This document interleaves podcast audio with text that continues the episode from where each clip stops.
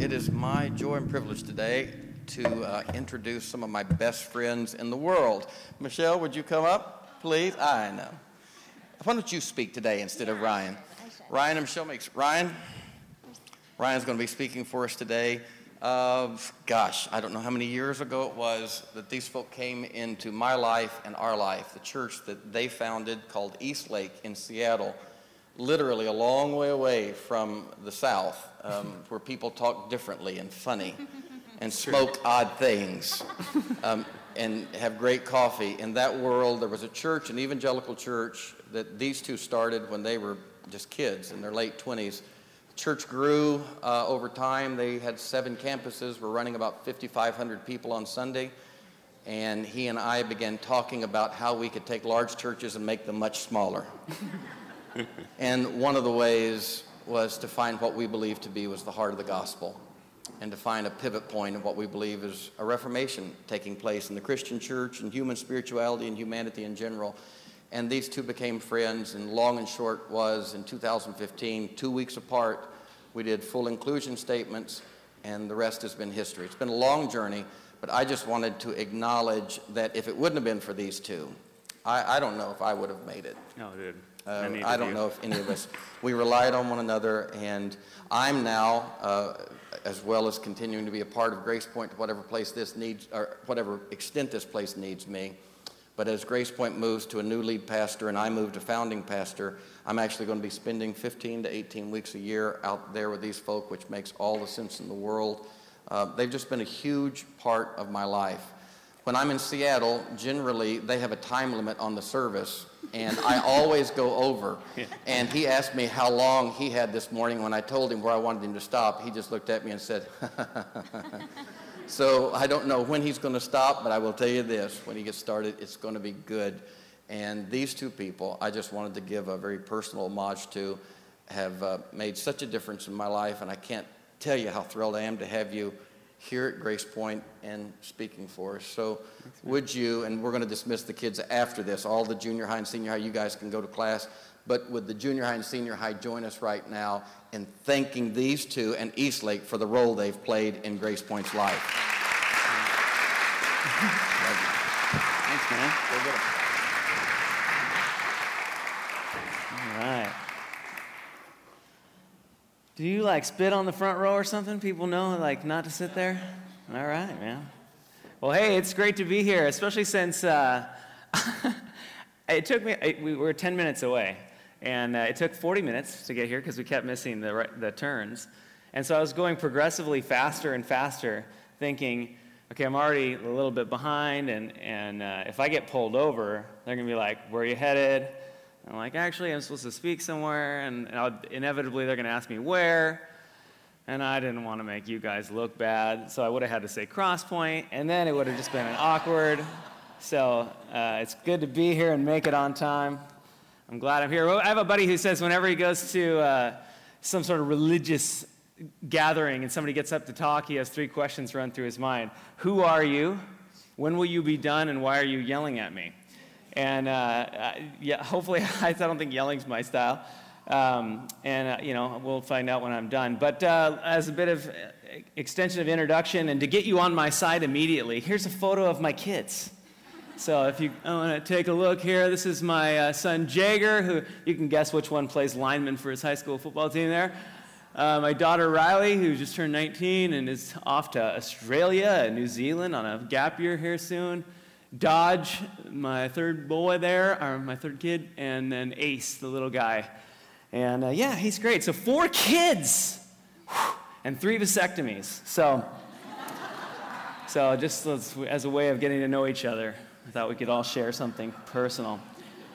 It's crazy having four kids, though. Uh, when I, I, remember at one point when, when I, I first had one in the teen years, I was thinking about, oh my gosh, like four kids, college is getting, you know, I had to change my underwear, thinking when I started to do the math. And so now, uh, when my boys are sleeping, I just whisper, community college is awesome, you know? And if I catch them reading a book, I'm just like, hey, you guys want to check out Xbox or something? You guys want to? It's like lower the expectation. So, anyway, it's great to that's a little bit of introduction on, on, on my family. Um, and before I get into what I want to talk about today, um, which, which might be my final sermon here, see, how, see what you think of it. Um, I just want to say my thank you. Um, he was really gracious to say that we've been a big part. But uh, honestly, I've been much more one directional. Like, I have leaned on Stan uh, for a long time. Uh, I think he's I don't, is anything changing? Haven't you been spending 13 weeks a year with me anyway? it's like this is, I've been enjoying the benefits of this, so it's kind of my turn to give back. But it, it has made a huge difference just knowing that there are other churches out there. I mean, we felt so alone in 2015, and just to have somebody to talk to and relate with and to share the wounds with was so big. And by the way, you know where you're doing this, right? Like what part of the country you're in. Like we're in we're, you know, if you flip Alabama upside down, that's like liberal Seattle. Like we're blue necks up there. Like it's just as mind closed. It's just in the other direction. And um, the fact that we're doing that and have been going through so much crap for it, but what you're doing, you're doing in the, I, this is like the buckle of the Bible belt, you say. I mean, it's, it's incredible, and it takes a lot of courage and a lot of long suffering, and a, um, you know, you're gonna have to band together and get through stuff. And we're just really encouraged uh, by your presence and your witness and what you're doing out here. So thank you. Uh, I like to consider churches like ours zombie churches. Like people just can't wait to see us die, but you can't kill us. We're already dead. We just, you know, it's. And we're super into brains, so that works, right? We, we, this is a kind of community where we don't want to check the intellect. We want to look at reality, to, to face what is, to bring our brains to the adventure of cultivating and hacking a meaningful worldview um, out of the chaos and confusion of, of reality. And so, good on you for that. So, let's continue to do what we're doing be a beneficial presence in the world and a pain in the ass to religion. Hallelujah, amen. Um, I, really believe in, not that the form won't change a million times over the next decade, but what, what's happening now is so essential because it's early. Do you remember when texting first started? Nobody even had full keyboards. You were just texting on that phone. It was like called T9, right? And it was like just to get one letter. Sometimes it was three buttons. I was, I was convinced this was the stupidest technology ever. I'm like, I would never text anyone back. I just called, like, this is dumb. I'm never doing this. Well, now, of course, we all know. No, why do we call them phones? They're text machines, is what they are. And once in a while, we use the phone. But we need early adopters like my brother who wanted to text constantly, even when it was T9 people don't know. I didn't know that I needed and wanted text messaging. It took the early adopters and the people to believe in a new idea to adopt it and move it forward. And, and really, I don't think the world is aware of what we are gonna, do with a world that has crumbling ideas. The world religions have absolutely failed to evolve with reality. And so we need places like this to experiment and fail and try stuff out. And it's going to take courageous people to be a part of that. And I'm just thankful that there's a place like this and a place like Eastlake. Because now more than ever, people are confused, disenfranchised, disillusioned, even angry about the way they have been taught to think about God and religion and faith. Everyone's asking important questions, I think most people, about the impact that these systems and ideas have had on themselves, as uh, they've had on humanity as a collective, our relationships with each other, our relationships to the earth, and of course, our collective future. But I know that we, and specifically Stan and I, um, we believe healthy spirituality is really accessible. It doesn't have to exist in the ivory towers of academia, and it certainly doesn't have to hide itself from thinking. It can be part of our lived expression. And healthy spirituality is really just a way of beholding and responding. Beholding uh, what is and then responding to that. It's a creative, intuitive, pragmatic response to the mystery of being alive that, that ultimately finds its fulfillment in love. But it needs to be a spirituality that challenges our penchant for violence, our passive acceptance of nonstop warfare, our indifference to the poor and the marginalized, the stigmatized, the underrepresented, the overlooked, and the addicted who live all around us. And so the world needs communities like this. You need communities like this. I need communities like this that are committed to declaring the good news that love is God that love is God. Adults, I mean, in some ways, one way to talk about what we're doing here is we're trying to raise adults. You know, America is a nation of adolescence. The consciousness just doesn't, isn't evolving. We just get to basically like a 13 year old level of consciousness, and then we get older.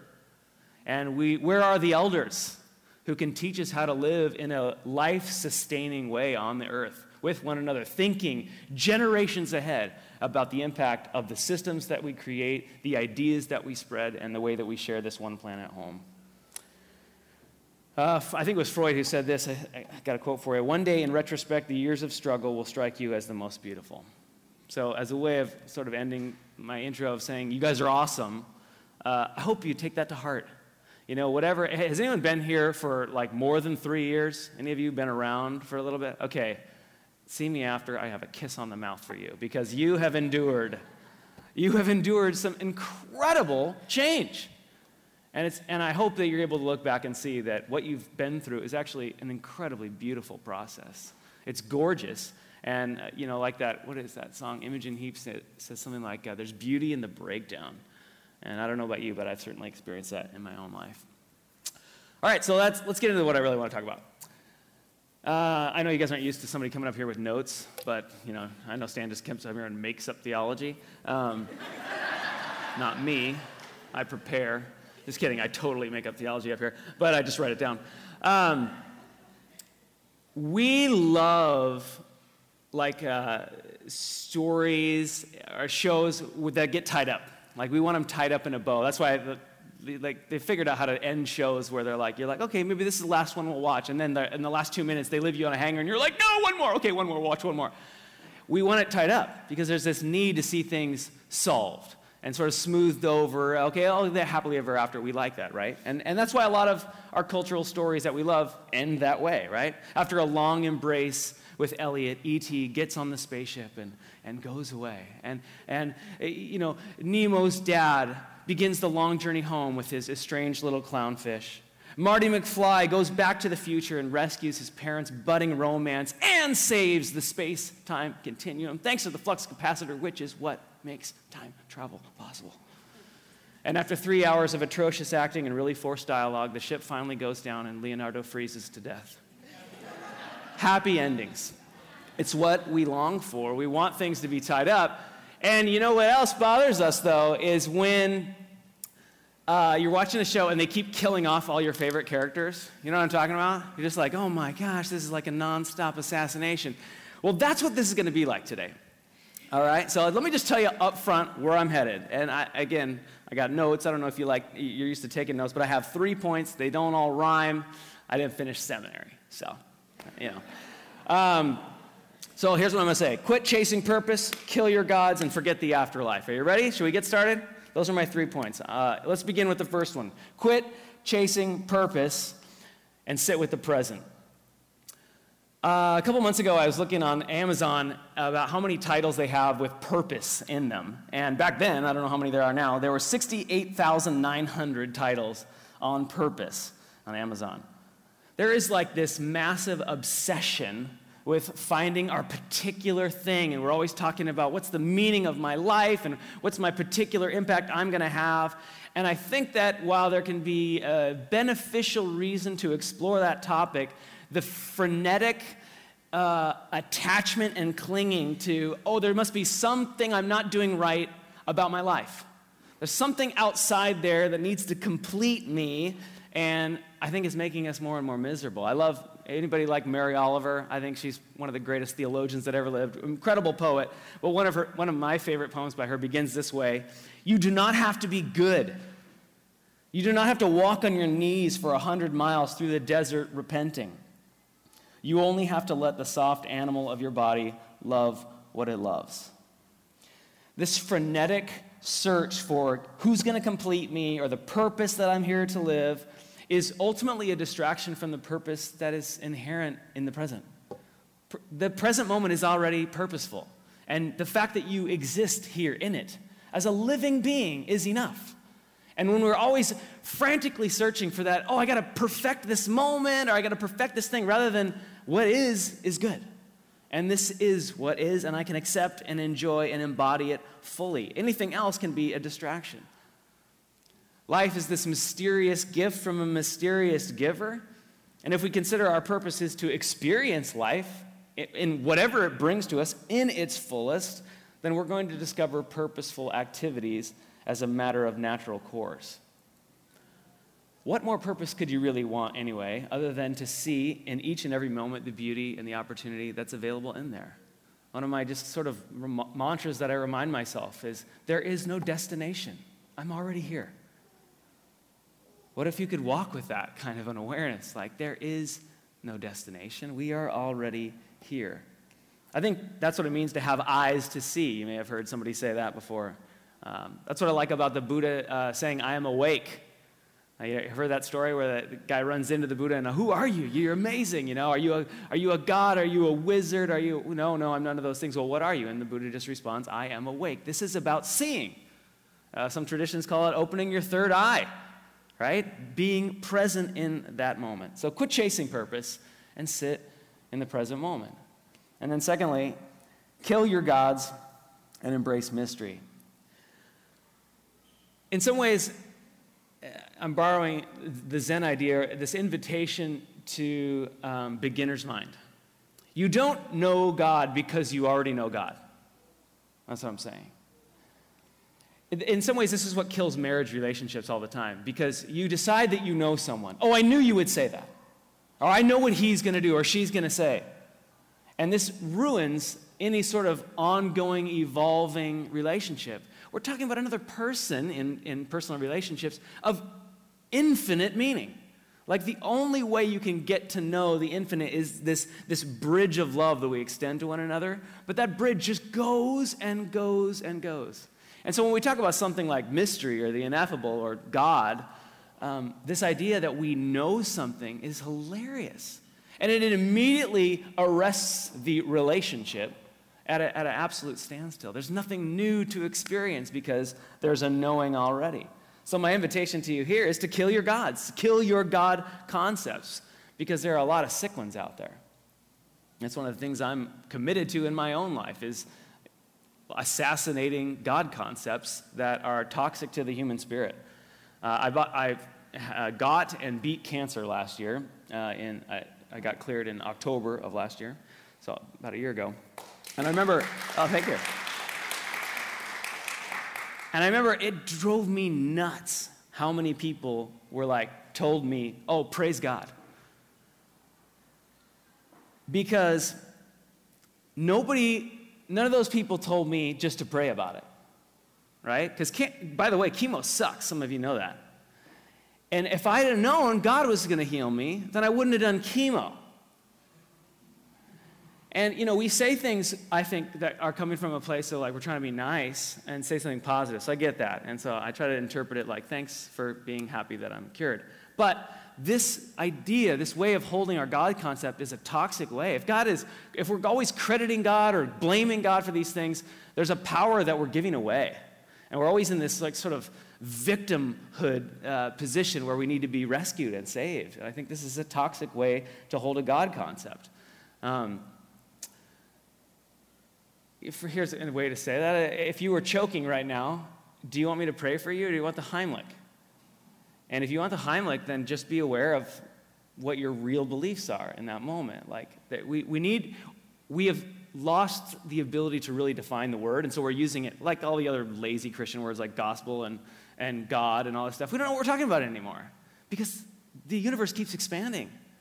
And this three tiered, like the gods are up there and the down is the bad place, it's just broken. And we need a new vocabulary, and we need to watch what we say loosely about our God concepts. My youngest son, Ace, um, is a wild one. And the other day, he got out of the shower and he just stood in front of the mirror and he just was like shaking.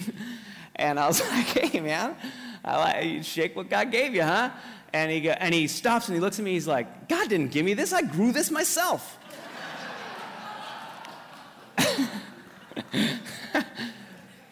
but I appreciate, no pun intended, his point on this one because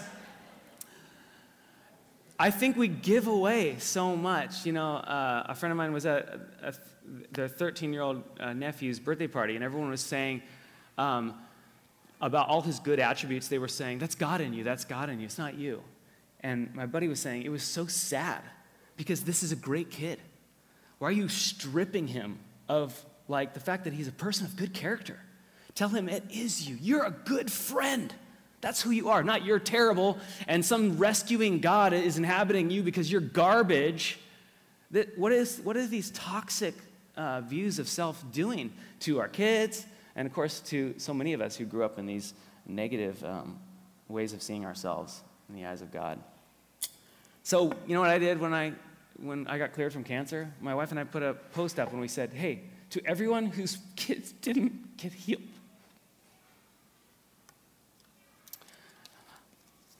Life is shitty sometimes. And I did not get, healed. you know, oh, praise God that the 39 year old white guy with good health insurance got cured when 800,000 kids die all over the world of diarrhea. We got to stop saying this stuff. This horrible theology.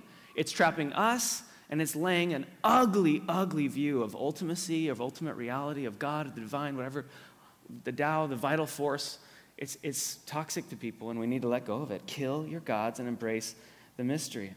The fact is, is many of us in this room, cancer stole something from us. And I didn't get healed because I had two extra prayers or I'm a part of this ultimate plan. Like, that's, what, that's such a terrible, you, your kid didn't make it into the plan? What? These concepts, they need to die. Lots of good people die of cancer, and that's just how life is. But it, be, it can be hard to let go of these concepts, even if what I'm saying makes sense to you, because these concepts serve us to a point, right? Kind of like clothes that start not fitting, but you're like, I love this. I've had this since high school, you know? it's like when you threw away that shirt I loved, right? Yeah, I love that shirt. It's a terrible shirt. Um, I, I love the poet David Whyte, who's from my neck of the woods. He says this You too saw for the first time your own house turn to ashes, everything consumed, so the road could open again. There's this necessary fire, this necessary burning down of everything you spent so much energy building. I, I like to buy and, and restore and resell Volkswagen buses. And uh, it's all I drive all the time, just my, these old nasty buses. And I love them. Um, but I know what it's like because I've had like 35 of them since I turned 16. And once in a while, I get screwed on one. Like I buy one and it is just a garbage car and I lose some money on it that feeling of selling a car you've put so much money into is kind of like letting go of a God concept that stops working. Like you put so much time and energy into this theology, and what you probably sang a lot of songs to this God, who sometimes gives you a parking spot or helps you pledge your favorite sorority, but then doesn't heal your kid of cancer, right? And you're like, oh, but you're protecting it. You're like, let it go. It's done. It doesn't serve you anymore, and the freedom is going to be on the other side of letting that BS God die on the cross of reality.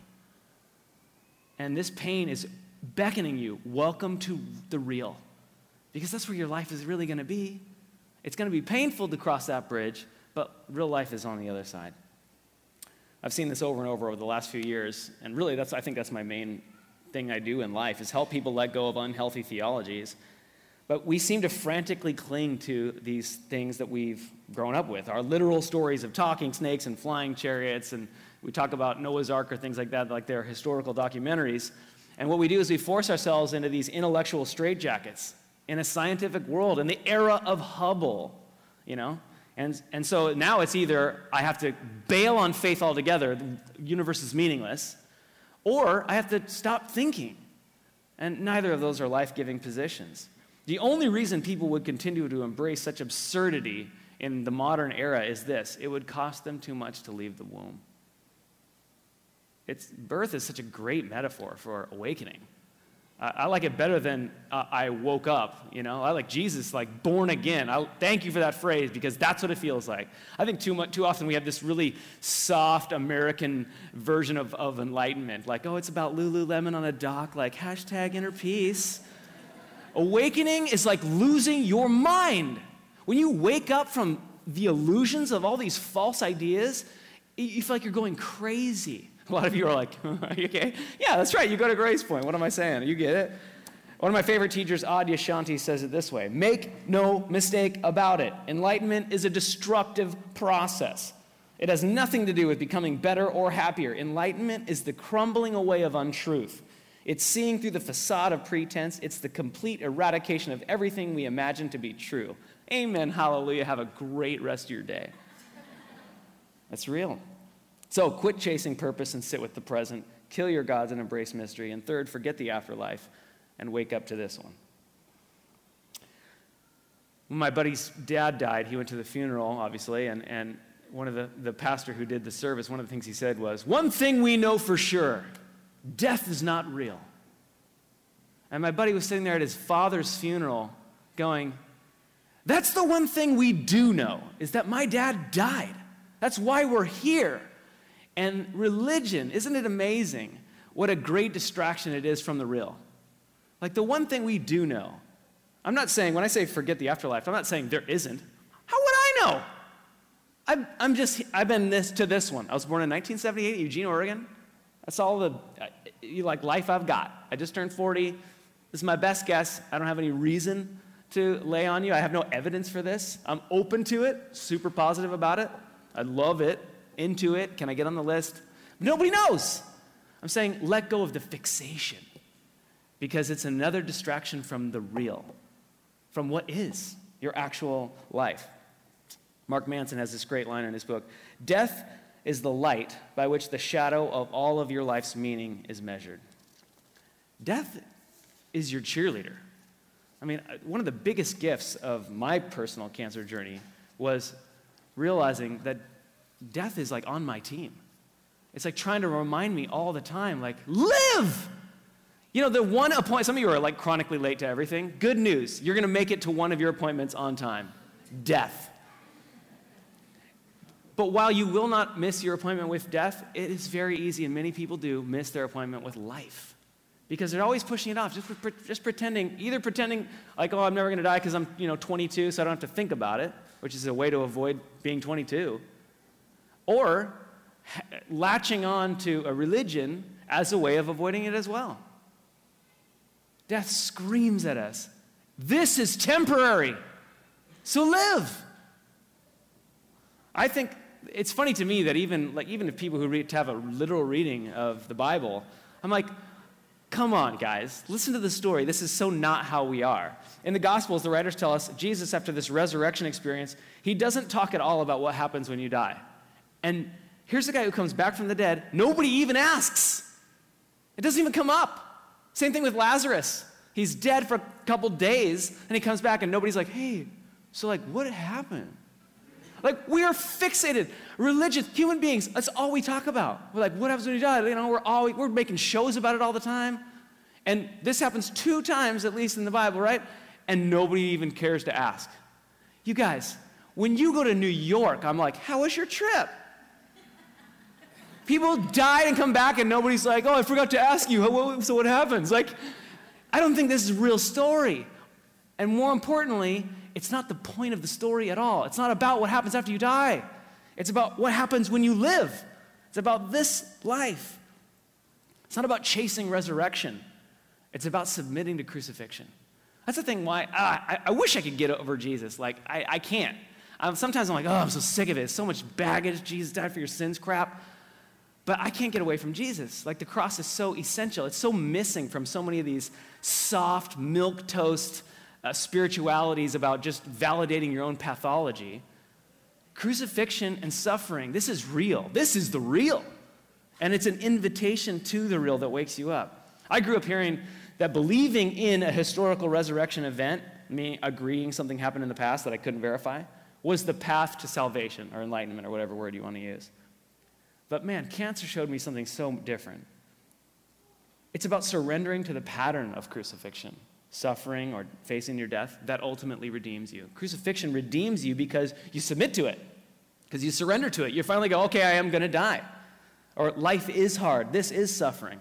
Resurrection is just the proof that something has been raised, it's not the focal point of it. Right? You don't, you, we know the cliches no pain, no gain, no mud, no lotus, no pressure, no diamond. I would add, no crisis, no evolution. There's a lot of like, there's these different worldviews like that whole like sort of and I like a lot of it, but that sort of new agey secret stuff that's like the worldview is um, you're perfect just as you are. You need to be free, but you're not. Yes, you are. It's in you. And that sounds great, but it's not quite it. And then Christianity's like almost the opposite. You're a dirty sinner. You need to be free, but you're not. You can be if you just trust Jesus. So it's kind of the same thing over here, right? Like you're, you're, perfect as you are. You need to be free, but you're not. Just trust that you are free. And it's kind of the same thing. It's just really dark version. It's just like, you know, the yin, the yang there. I want to suggest something different that's actually evidence based. You're an evolving consciousness. You're not a sturdy sinner or perfect. You're evolving. And you can be free if you want, and it's going to require dealing with your crap and like going into your pain. It's the downward ladder. It's to face yourself. It's go into the tunnel, Luke, and look at all that and face it and deal with it and transmute it. Get up on that cross. I know it's so funny. We made Jesus Christianity. Oh man, come on back to the story, folks. We made him a mascot. Everyone's taking selfies at the cross, like, me and Jesus. And Jesus is like, take up yours. Right? This is, it's not, he's not a mascot, he's a model. It's, this is like, oh, we're not like, oh, Jesus paid it all. Not, then what do we need to pick up our cross? He didn't pay it all. He's like, come on, this is the road to living an awakened human life. It's to submit to the crucifixion, to say yes to your life and the suffering.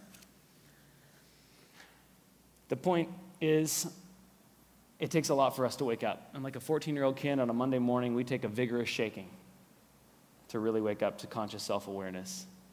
And it's a death to an old way of being and an old way of seeing.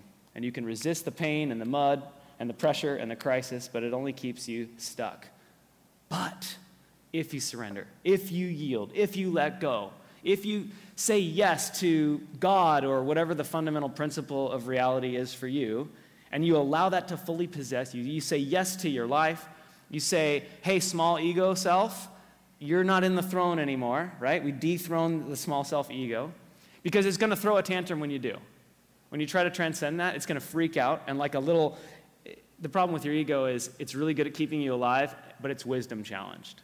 So it loves being in fear, but as soon as you transcend the fear, it has no wisdom to offer you. You have to trust something deeper. Maybe for you, that's called the Holy Spirit or uh, your spiritual self. It doesn't matter what language you use. But like a little Herod inside, ego doesn't know when to sit down in the face of a higher power. And it's going to try to snuff out the life that begins to grow in you when you say yes to life and yes to suffering. That, that child king that will grow in the manger of your heart, ego's going to try to snuff it out. And it's going to say, You're going to be living in a van down by the river. Right? That's what ego is always worried about. You're going to live in a van down by the river. Don't, don't let go. Don't surrender to the process of unraveling. But that's really where the freedom is. At night, I like to tuck my kids. You're, you're going to be like, this guy's so weird. I tuck my kids in and I, and I, I remind myself that they're going to die. And that's and to me, that's all I know is that, that to me that's the end as much as I know for sure. And that may sound morbid to you, but to me it brings life in technicolor. When I kiss their little faces, they're so beautiful.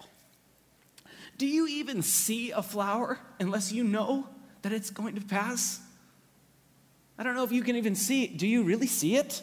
I mean, what do we want? Do we want the fake ones or the real ones? Why? Why do we want the real ones? They don't even last. Because that's, what, that's what's beautiful. We know that. Wake up to the beauty that is your life. That's what was so great about cancer. Cancer was like, it was always temporary. Ryan, quit putting your life on for, on, uh, for later. We have this moment and these people and this love, and so many of us are moving so fast and missing what's right in front of us. I grew up in a Christian story that said death is a punishment. Gosh, if Adam and Eve wouldn't have just, you know, like, death, like death was a problem. And that's just fundamentally scientifically untrue. Death feeds all that is. Death is, is a friend, it's a partner in this cycle that we're a part of, and you can't run from it. That's why I love being a false teacher. I love teaching that some things are false. Death is not a punishment, you are not an alien here. You belong here. You are an elemental descendant of ancestral stars that gave their lives to create the periodic table of elements, to forge planets and systems and Milky Way galaxies. You are not in an ecosystem, you are part of one. You are not on a journey to becoming whole, you're waking up to your innate wholeness. So, take a deep breath today and remind yourself that one day it will be your last. See the flower that is your life because it's going to pass, and go out and love like it's going to end because it is. Thanks.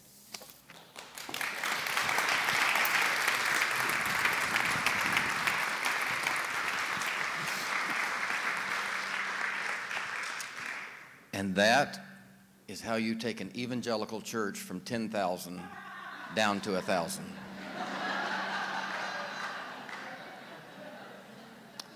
two, two, I've worked my whole life at being a good speaker because I believe what we're trying to talk about deserves the best.